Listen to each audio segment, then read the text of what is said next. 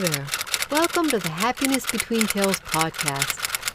Do you love writing, great fiction, culture, fine art, and compassion? I mean, truly love them. I'm Doll, and I sure do. That's why I produce Happiness Between Tails to foster creativity and understanding. As an Emmy Award winning former journalist, join me on my learning to write and publish fiction journey. Wherever you find your podcasts, hit subscribe. That way you'll never miss a single completely free episode of Happiness Between Tails. While you're getting Happiness Between Tails delivered automatically, help keep it going by giving it a like, five stars, and a comment.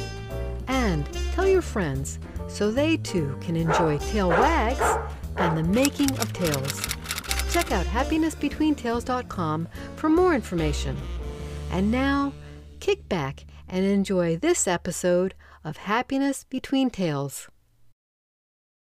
Have you ever been shamed for what you read? In childhood or later?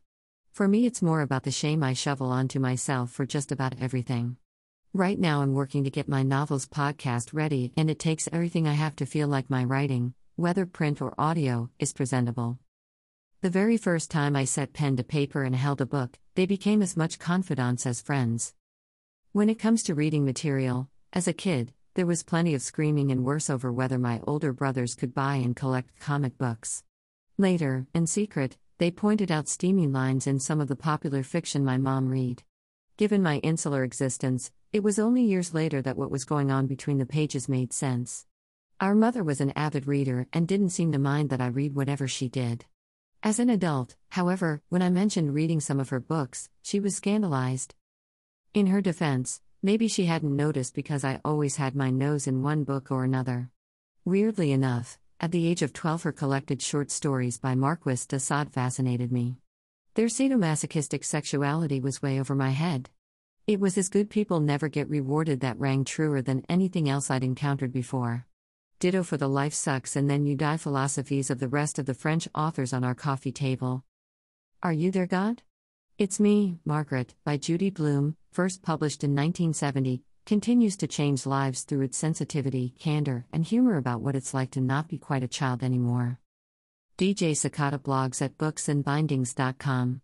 Stay tuned for her reading journey.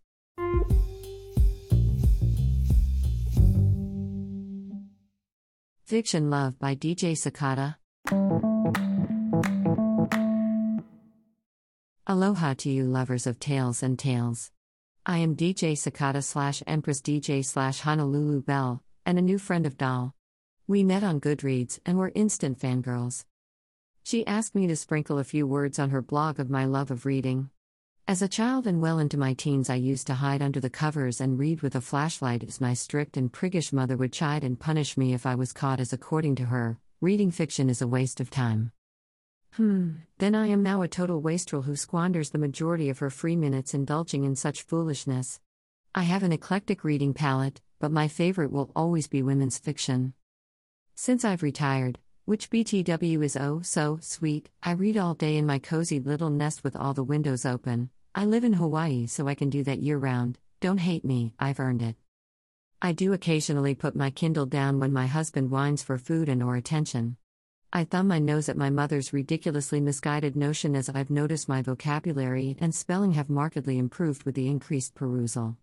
I'm an incredibly lazy blogger, but I do have one called booksandbindings.com, which is just a small personal blog where I can toss up my silly little reviews that no one ever reads, but I don't really care about that. If you find you are all caught up on Ms. Al's posts and have a few minutes or an interest in seeing what nonsense I've recently read, which my Bible banging mother would most certainly not approve, then come and see, or not.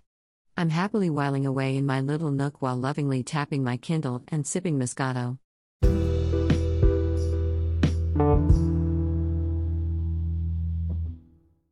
Have you been shamed for the books you read? Or write? Record your experiences, thoughts, and questions on my podcast page at Anchor by Spotify or email me at happinessbetweentails.com. Like what you heard? By me at coffee.com backslash support H. B. T would be much appreciated. Thanks for tuning in. This is Doll for Happiness Between Tails. Send me your thoughts, questions, and suggestions through happinessbetweentails.com, where you can find out more about the show and me. To get Happiness Between Tails delivered automatically, be sure to subscribe.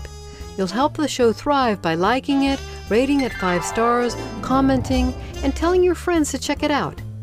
See you at the next episode for more tail wags and the making of tales.